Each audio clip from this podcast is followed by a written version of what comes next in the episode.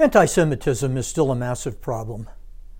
The Jews have been the most hated and persecuted people in history, and nothing has changed today. In October of 2018, a man shouting hatred for Jews entered a Jewish temple in Pittsburgh and killed 11 worshippers. College campuses have long been hotbeds of Jewish hatred, and the American left has decided that Israel is the bad guy in the Middle East. Is this anti Semitism? Well, Abraham Foxman says it is. Foxman was the head of the Anti Defamation League, the largest organization in America committed to the defense of Jews. A number of years ago, I heard him speak at a synagogue in Boulder, Colorado. Uh, his argument was simple. If you hold Israel to a different standard than the other nations in the Middle East, you are guilty of anti Semitism. I agree with him. And Israel is judged differently from Saudi Arabia, Jordan, the Palestinians, and all the rest. That's singling out the Jews for special hostility. Mainline liberal Protestant churches have made strong attacks on Israel, comparing their treatment of the Palestinians as a form of the old South African apartheid one of their leaders said Jewish treatment of Palestinians is just like slavery.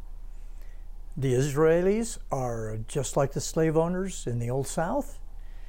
That seems like anti Semitism to me. If you look at FBI statistics on hate crimes, more committed against Jews than anyone else.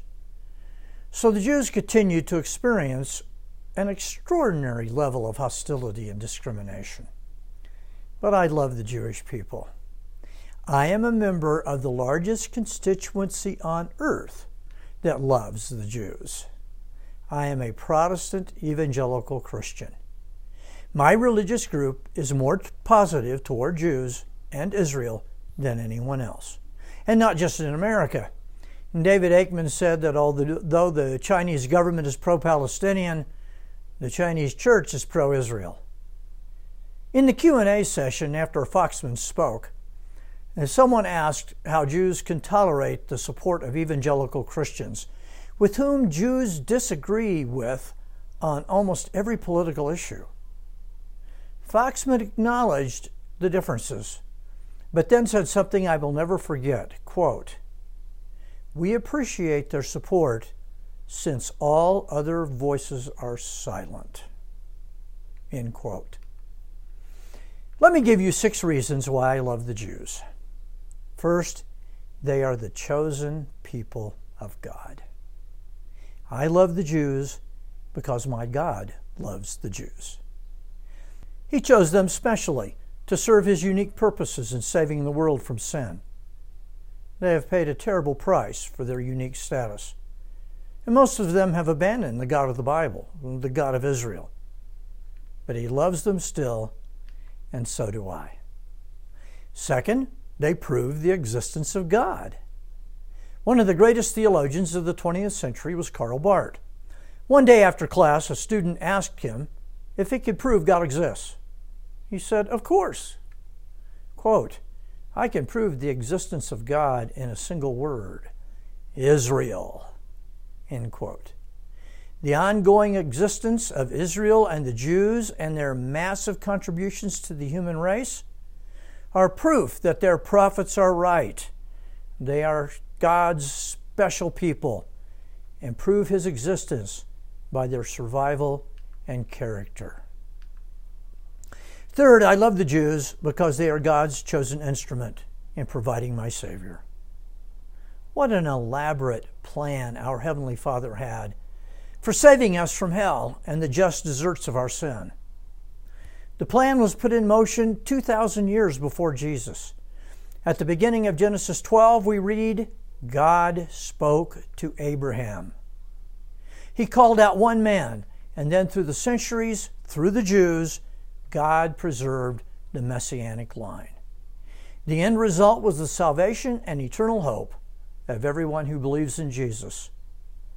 That's the fulfillment of God's purpose for the Jews.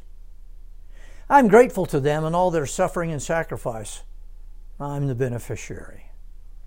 Fourth, They are the most uniquely gifted minority in history and have been a great blessing to the world in more ways than I can count. A number of years ago, the great Gentile sociologist Charles Murray wrote an essay entitled Jewish Genius. Murray wondered why such a tiny minority had had such astonishing success. He asked what accounts for the extravagant overrepresentation of Jews relative to their numbers in the top ranks of the arts, sciences, law, medicine, finance, entrepreneurship, and the media.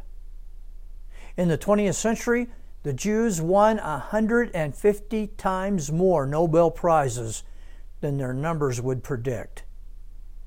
He then tried to account for Jewish IQs. Why is theirs so much higher than the general population? And he was never able to answer his own question. Uh, finally, at the end of his essay, the agnostic Murray stated the only conclusion that worked. The reason for Jewish genius? They are God's chosen people. Fifth, I love the Jews because they wrote the Bible, the most powerful and wonderful book ever written the book that has provided more blessings for the human race than all other books combined. Now, this is the argument of my book Seven Ideas That Changed the World. Sixth and finally, I love the Jews because I am one. Not by blood. I am Scotch Irish from the hills of Appalachia. But according to the Apostle Paul, I'm a Jew.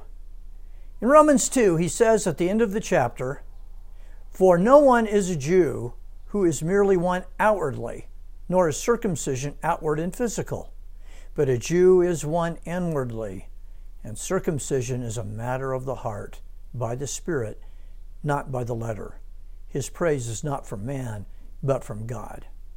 That's in Romans 2 28 and 29. So inwardly, I am a Jew because of my relationship with the greatest of Jews, Jesus of Nazareth.